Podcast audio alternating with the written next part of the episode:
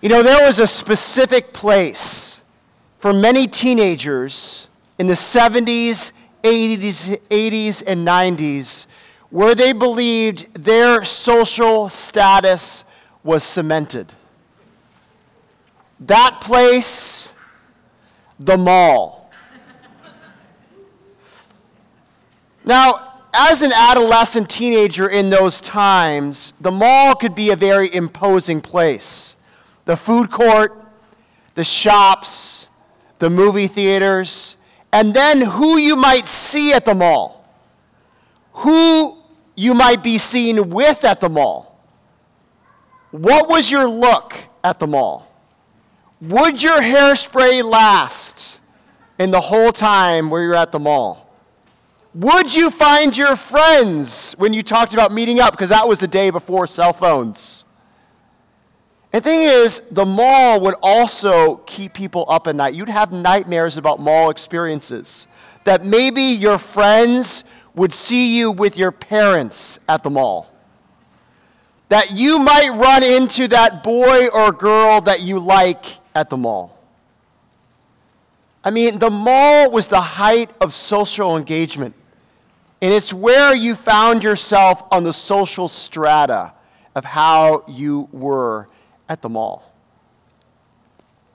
Well, it's hard not to laugh at that nowadays, the weight that we put on it in the teenage years. Maybe some of you still hang out at the mall, especially with the current state of the mall in America.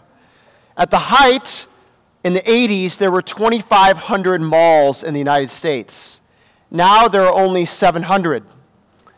And sociologists say there will only be 100 left in the next 10 years. The Valley Fair Mall, who some of you know, they're Appletonians, one of the first malls in America, there's nothing left. It's gone. It no longer exists. So, how could something so imposing, so important, that took up so much of the mental energy in our lives just be gone.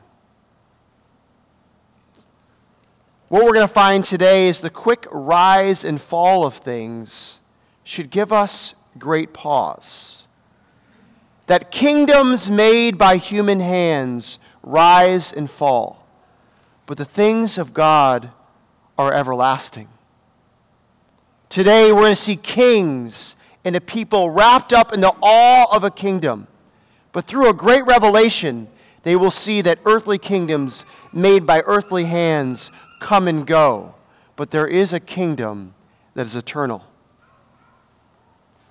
And this passage should raise some questions for us this morning that I hope you would ponder. What places, what possessions, what political ongoings, what things of the world do we give too much credence to? And how does God's eternal kingdom give us true freedom? Let's look together, shall we? We're in Daniel chapter uh, 2. We're going to start in verse 31 through 35. It's a narrative, and it divides very nicely into three parts. So I'm going to take it chunk by chunk so let's start here in verses 31 through 35. Please pay attention to God's word. You saw, O king, and behold, a great image. This image, mighty and of exceeding brightness, stood before you, and its appearance was frightening. The head of this image was of fine gold, its chest and arms of silver, its middle, middle and thighs of bronze, its legs of iron, its feet partly of iron and partly of clay. As you looked, a stone was cut out by no human hand, and it struck the image on its feet of iron and clay and broke them in pieces. Then the iron, the clay, the bronze, the silver, and the gold all together were broken in pieces and became like the chaff of the summer threshing floors, and the wind carried them away, so that not a trace of them could be found. But the stone that struck the image became a great mountain and filled the whole earth. The word of the Lord. we're just joining us, welcome. We are in the book of Daniel this fall, and we'll go all the way there until the new year. And here we see that the people of Israel have been brought in exile 500 miles away from Jerusalem to Babylon, where Babylon has conquered Israel, taken its best and brightest, and taken them into Babylonian captivity. And the camera is now focused on four teenagers swept into this Babylonian exile, into the palace, and into the political intrigue of the city. The great king Nebuchadnezzar of Babylon had a bad dream, and he wants someone to both tell him what the dream was and the interpretation. And if they do not, all his wise men and counselors, they shall all be executed and their houses all destroyed. And that includes Daniel and his friends, these four teenagers. Well, Daniel hears of this, and he says, I will answer his request. And he and his friends pray, and then he hears from the Lord. The Lord reveals what the dream is and the interpretation to Daniel. And Daniel thanks the Lord, as we saw last week. And he talks about how great God is a God that sets up kings and deposes them, that gives all wisdom and reveals dreams. So here we've taken it in three parts, this chapter 2, and now we're at the latter part of chapter 2, the resolution. And it's in three sections the dream, the interpretation, and then the epilogue. What happens to Daniel and Nebuchadnezzar after this. Well, here we see the dream is now, it's been what you've been waiting for. It is revealed. And it's a dream about this image of great might and exceeding brightness. You have to remember that King Nebuchadnezzar, he is very, very powerful. A general that worked under his father, who just died a few years earlier, that took out Assyria, this great nation that people thought would never fall, takes them out, pushes back Egypt, takes over other nations, and then takes the best and brightest of those nations and brings them into his court to serve him. But we see that in this dream, in the revealing of the dream, that the details are not just given about the dream and the image, but also we see that God is working in Nebuchadnezzar and his life. You have to realize this great king Nebuchadnezzar was troubled by a dream that God gave to him. And he is frightened, as it says here in this passage. It's very interesting. It doesn't just tell what the dream is, it also tells that this image was frightening to Nebuchadnezzar. See, God is showing that he knows the thoughts of kings no matter how great they are, and he answers their problems, even kings that enslaved God's people. There is no problem big enough that God does not know how it affects his creation and people. God knows what troubles Nebuchadnezzar, and through a dream, he gets his attention and figures out the troubles and thoughts of his mind. Well, the image we can gather is a statue, mighty statue. And we see that it is of a person. This is not a foreign concept of that time, that nations in that time would make statues of their kings or their gods to show their power and their strength. And this is what happens here is this statue of this person. And we see, again, it's probably even not foreign to us today Cultures still do that. I think about the Statue of Unity. Maybe you've seen pictures of it. Maybe some of you have seen it. It's a statue that is 600 feet high in India. It's of Prime Minister Patel, a former Prime Minister of India. It's double the size of the Statue of Liberty. So, still, statues have a mighty presence and to exert the power of humans and people. We see that this statue is made of gold and silver and bronze and iron, meaning it's made of human hands, these precious metals.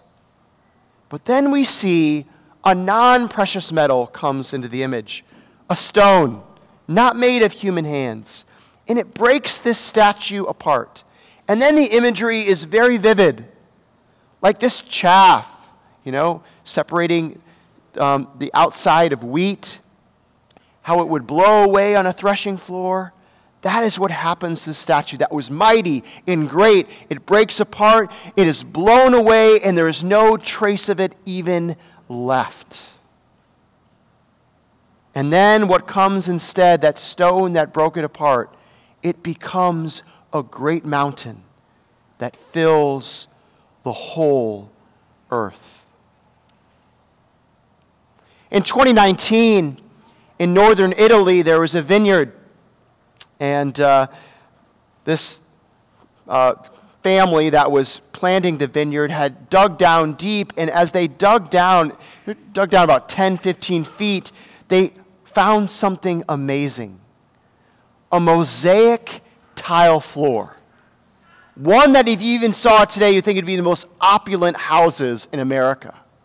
10 to 15 feet deep. Archaeologists came and dug and did it, and what they found is that what used to be there, where the vineyard was, was this extraordinary villa that was in the Roman Empire during the third century. And then after the collapse of the Roman Empire, this villa was destroyed. You know, dirt and time just covered over it, so there was no evidence of it whatsoever for hundreds and hundreds of years, buried under dirt. Think about the parties that used to be there the opulence, the power, the people that lived there in the height of the Roman Empire, all to be forgotten. Sometimes we get glimpses of this even in the Midwest. Factories, towns, cities, houses that used to be powerful and great, now only to be abandoned and nothing left in them. Things come and things go. But here's the thing we don't live in that time. We live today. And we often get caught up in our own things of great importance or things that are imposing to us buildings, environments, families, settings that we don't see how they come and they go. It's football season, right? In the fall. And a lot of us go to football games on Friday nights at high schools. Think about going to Kaukauna or Kimberly or Appleton North or wherever it might be. And there some of these football programs that are so powerful in Wisconsin.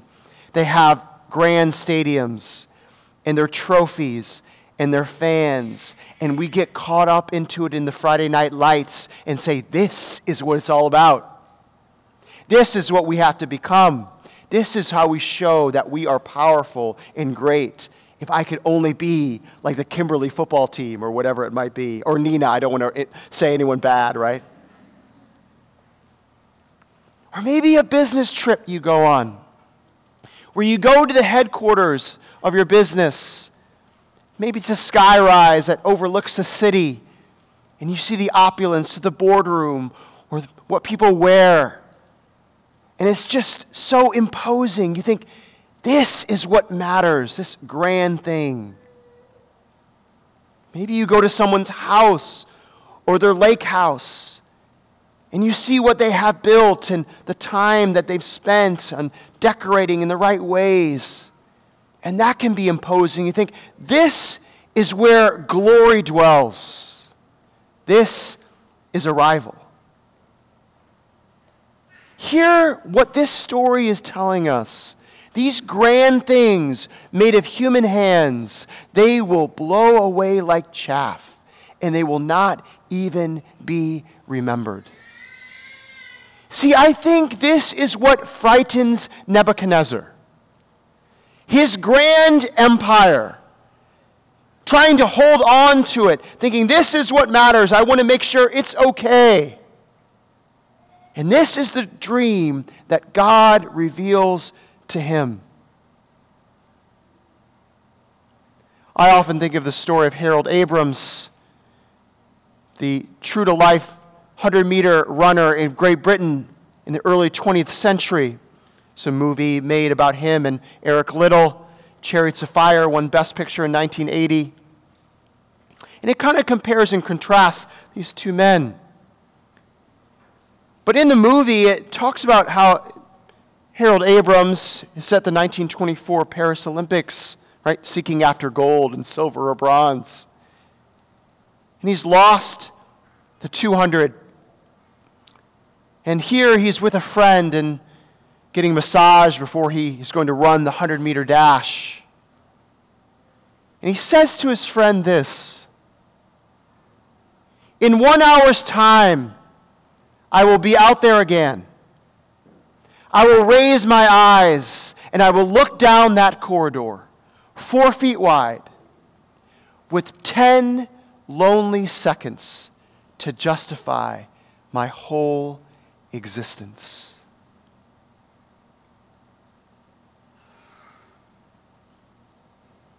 Comes and it goes. See, Daniel is writing to the exiles that have come out of Babylon. Now they are back in Israel, and they are surrounded by nations around them. Right? Tiny Israel, are we going to make it? Or those that have been sent to other nations during the diaspora. And they're wondering and being by these other nations how big they are, how grand they are. Will we be able to live up to them? What do we have to be to be like them? The gold or silver or things by human hands. And here God is revealing to them, as much as He's revealing, to Nebuchadnezzar, that his kingdom is the one that lasts, and those will go away.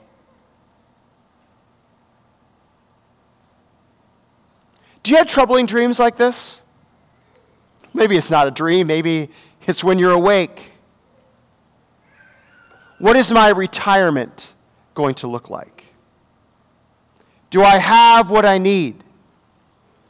What will my legacy be? Will I be memorialized on a plaque? How will my kids turn out? Will they carry on the family name? The weight of impact the weight of having significance, the weight of living by these kingdoms. It keeps us up, striving for our empires, just like it did to Nebuchadnezzar. Will they one day, which they all will be, smashed against something that is eternal? Are we building that empire, seeking that empire? Or will we build on the solid rock, the foundation that will not end? Let's hear what the interpretation is, verses 36 through 45. This was the dream now. We will tell to the king its interpretation. You, O king, the king of kings, to whom the God of heaven has given the kingdom, the power, and the might, and the glory, and to whose hand he has given wherever they dwell the children of man the beasts of the field, and the birds of the heavens, making you rule over them. All, you are the head of gold. Another kingdom inferior to you shall rise after you, and yet a third kingdom of bronze, which shall rule over all the earth. And there shall be a fourth kingdom, strong as iron, because iron breaks to pieces and shatters all things. And like iron that crushes, it shall break and crush all these. And as you saw, the feet and the toes, partly of potter's clay, partly of iron, it shall be a divided kingdom. But some of the firmness of iron shall be in it, just as you saw iron mixed with soft clay. And as the toes of the feet were partly iron and partly clay, so the kingdom shall be partly strong and partly brittle. As you saw the iron mixed with soft clay, so they shall mix with one another in marriage, but they will not be held together, just as iron does not mix with clay. And in the days of those kings, the God of heaven will set up a kingdom, shall never be destroyed, nor shall the kingdom be left to another people. It shall break in pieces all these kingdoms and bring them to an end, and shall stand forever. Just as you saw that a stone was cut from a mountain by no human hand, and that it broke in pieces the iron, the bronze, the clay, the silver, and the gold, a great God has made known to the king what shall be after this. The dream is certain, and its interpretation sure. Well, we might be taken aback at first that here Daniel refers to Nebuchadnezzar as the king of kings the ruler over the beasts of the field. Say, how dare you give such a title to a, human king? I just want to say a few notes about this. One, this probably was Nebuchadnezzar's official title, King of Kings, and that's how you would address him. Also, you see Daniel's boldness. Here, he refers to his own God, Yahweh, not the Babylonian gods. The God of heaven has given all these things to Nebuchadnezzar. And then also you see ruler over the beasts of the field. We'll see as we get later on talking about Nebuchadnezzar how ironic that will be in what happens to him. And I love the ending of the verses, verse 45.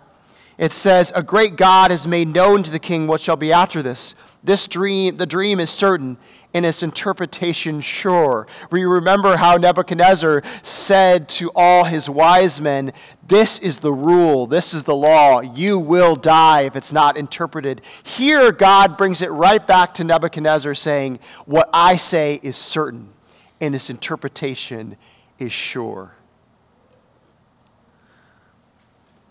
Well, here's the interpretation that Daniel gives. He says that Babylon and Nebuchadnezzar is like this gold, this head. And then these more inferior things come after the silver and the bronze and the iron. Much ink has been spilled about what these kingdoms are. Some would argue it's Antiochus, a Syrian king that persecuted the Jews in the second century. Some would say it's referring to the Roman Empire. Some would re- say it's referring to kingdoms that are existent today. Again, much time has been spent on this, thinking about what this could possibly be. We're going to get to it a little bit later. We're going to talk about um, this when we get to the apocalyptic part from, uh, on chapter 7 later. But I just want to briefly go over classically in church history, it's been the gold is Babylon, the silver is Persia, the nation that we'll see that comes right afterwards, even in the book of Daniel. The bronze, the Greek Empire, the iron and clay, the Roman Empire. Now, again, let's not lose the forest for the trees. The major thing that's trying to be communicated here is that there are two types of kingdoms. These kingdoms that the statue represents, made of human hands, they are temporary. They are overcome by other kingdoms, and one day they will just blow away. And then there's the kingdom of God, not made by human hands, eternal, unconquerable, and is not left to any other person. It is God's, that He will reign. Well, it seems to fit nicely as you talk about the stone, I think, to think about it as Babylon, Persia, Greek, in the Roman Empire, especially as you see how Jesus arrives on the scene 600 years later. This rock language is used throughout the Old Testament. In Isaiah, it says, The rock is the offense to others, but a sanctuary to some. Also in Psalm 118, the stone the builders rejected will become the cornerstone. So you see, this language is used, and then Luke in the Gospels, he borrows from, again, the language in Isaiah, the language in the Psalms, the language here in Daniel, as he talks about Jesus. He says, The stone the builders rejected has become the cornerstone. Everyone who falls on that stone will be broken to pieces, and when it falls on anyone, it will crush him. See, the kingdoms of man rejected the Son of God, the one not cut from human hands. He was despised and rejected, not of these precious metals, but what I say, just a stone. Crucified by the Roman Empire, But then, through the resurrection, he turned an empire upside down. That this stone really became a mountain. That the Roman Empire collapsed, but the spread of Christianity continued. The nations came and went, but the gates of hell could not prevail against Christ and his church. Some of us are so discouraged about current politics, what's going on in our country, the rise of secularism, the uncertainty of our future. But hopefully, Daniel gives us some perspective. In 1900, twice as many Christians lived in America and Europe to the rest of the world. Today, there are more Christians in Africa than in any other continent. In 2050, they say there will be 1.3 billion Christians in Africa, 700 million in Latin America, 600 million in Asia. That is triple the amount of Christians in North America and Europe combined. We are so myopic, aren't we, as Americans? It all revolves around us and our kingdom in the West. The gospel is on the move. And even if it passes by us, guess what? His mountain will not be conquered. His church will continue on. And the nations that actually rely on things that are not of the world, but rely on His strength, they show us up. They show us what truly power comes from, but the God of the universe that sustains them. Praise be the Lord that He goes to the nations and He is on the move in these places. There's a great advantage for all of us on this side of Daniel and the cross that we can see Christ in his kingdoms, his mountain that has filled the world and shown his strength through 2,000 years. I hope it can give many of you pause to the validity of this message, the reliability of the Bible, that is able to predict the future. What it says comes true. But let's not just pause there. Let's not celebrate how victorious we are as Christians, but instead, let's celebrate how Christianity does it. Christianity take, does it by taking the weak the least to show God's power. He lifts the weak and he humbles the proud. Let's see that, verses 46 through 49. Last section will be done. Then King Nebuchadnezzar fell upon his face and paid homage to Daniel and commanded that an offering and incense be offered up to him. The king answered and said to Daniel, Truly, your God is God of gods and Lord of kings and a revealer of mysteries, for you have been able to reveal this mystery. Then the king gave Daniel high honors and many great gifts and made him ruler over the whole province of Babylon and the chief prefect over all the wise men of Babylon. Daniel made a request to the king, and he appointed Shadrach, Meshach, and Abednego over the affairs of the province of Babylon. But Daniel remained at the king's court. Here is this great reversal from the beginning of the story, now here to the end. The king, who is great in power, says he's going to execute all these wise men. He was named after a Babylonian god of wisdom. Now he is humbled. And what does he do? He lifts up Yahweh the God of the Hebrews that he's enslaved, saying, He is the God of gods, the Lord of kings. And then God elevates a teenager in political exile, sentenced to death, to be the chief prefect over all the wise men of Babylon. This is the great reversal of the good news of God. He lifts the humble and he humbles the proud. The last shall be first, and the first, um, the last shall be first, and the first shall be last. He takes the weak to show that he is the one in power. You know, it's very, very hard for us as we've lived in this kind of Christian thinking for 2,000 years to see that's the ethos that is in our culture a protection of every human life, of the vulnerable. This comes from this Christian ideal. We've talked about it multiple times. David has, and I have. Tom Holland, an historian that really wanted to elevate the Roman Empire and how great it was and how we need to get back to these Roman ideals. But instead, when he looked back at the Roman Empire, he realized how atrocious it was. That slavery was the norm, sexual exploit- exploitation was the norm, infanticide was rampant throughout Rome. And then what happened? Christianity came along. Christianity taught a different worldview that valued the vulnerable, that everyone is made in God's image, and the church grew through the poor.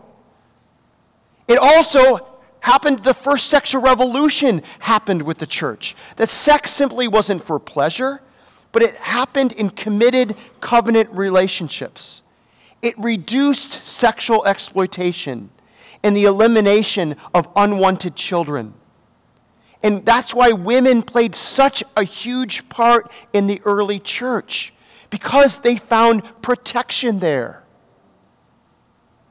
Holland goes on to say this that many times we think the idea of the cross and the crucifixion, that was just imagery and pictures all over the place, that we elevated this humility of Jesus being uh, murdered and killed Roman style, execution wise, how humiliating that was. It took 500 years after Christ's death and resurrection for the crucifixion to be depicted artistically because how humiliating it was.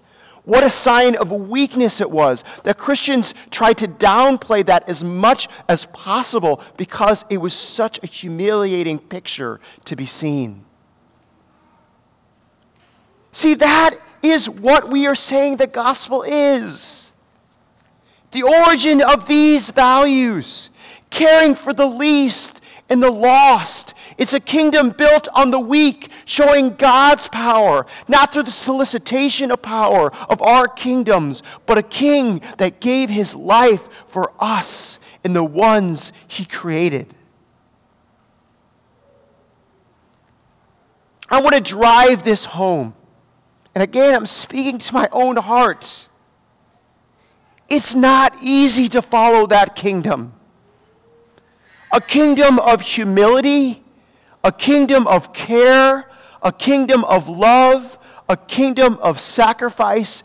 We think the kingdoms of gold and silver and iron are so attractive that we just get wrapped up into them and we're frightened by them.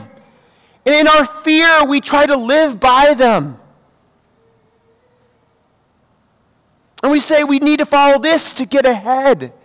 I need to be at this level at this point in time. I need to be talking to these people. I need to have this much money. I need to be around these kind of people or this kind of job to really make it in this life. And God says, No, don't do it. I have a different story. My son has come that has been rejected by the world, but he will be the cornerstone, and he has established a kingdom that will be everlasting.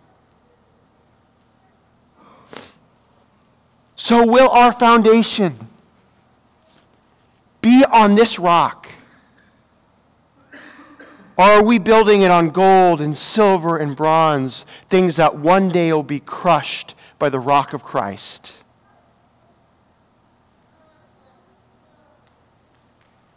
Here is the stone that we rejected,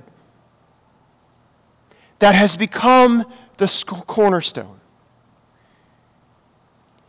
Take it into your life that his kingdom would grow and grow in you. That when you see these other kingdoms that will fade away, you will know how you are to live.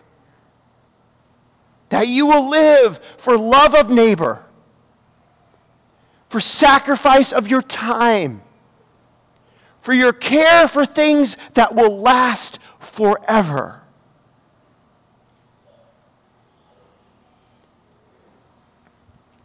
I hadn't written this, so I'm going to share this story. You know, my daughter goes to Appleton West. And I go to the games, the West football games, and the volleyball games, and I see the other schools, right? North and Neenah and Kimberly. I'm not bashing them. And I see the community that I live in, the people that I live around out west. And in my heart, I say, I want to be like Appleton North, and I want to win. I want to be like Neenah and I want to be powerful and win and look good. And I look around my neighbors that are Appleton West, single parents, kids that are suffering and in need. And all of my heart and my flesh says, I don't want to spend time there. I want to spend time that I look powerful and good. And God can fix my heart. And He says, Love them, care for them.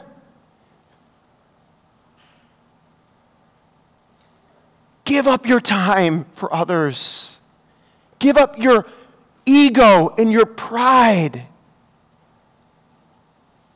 It's not simply about your kids' success, but showing them the kingdom of God that will last forever. It's better than an ACT score or valedictorian or what college they go to but they would sacrifice their love for others. That is a kingdom that will last forever.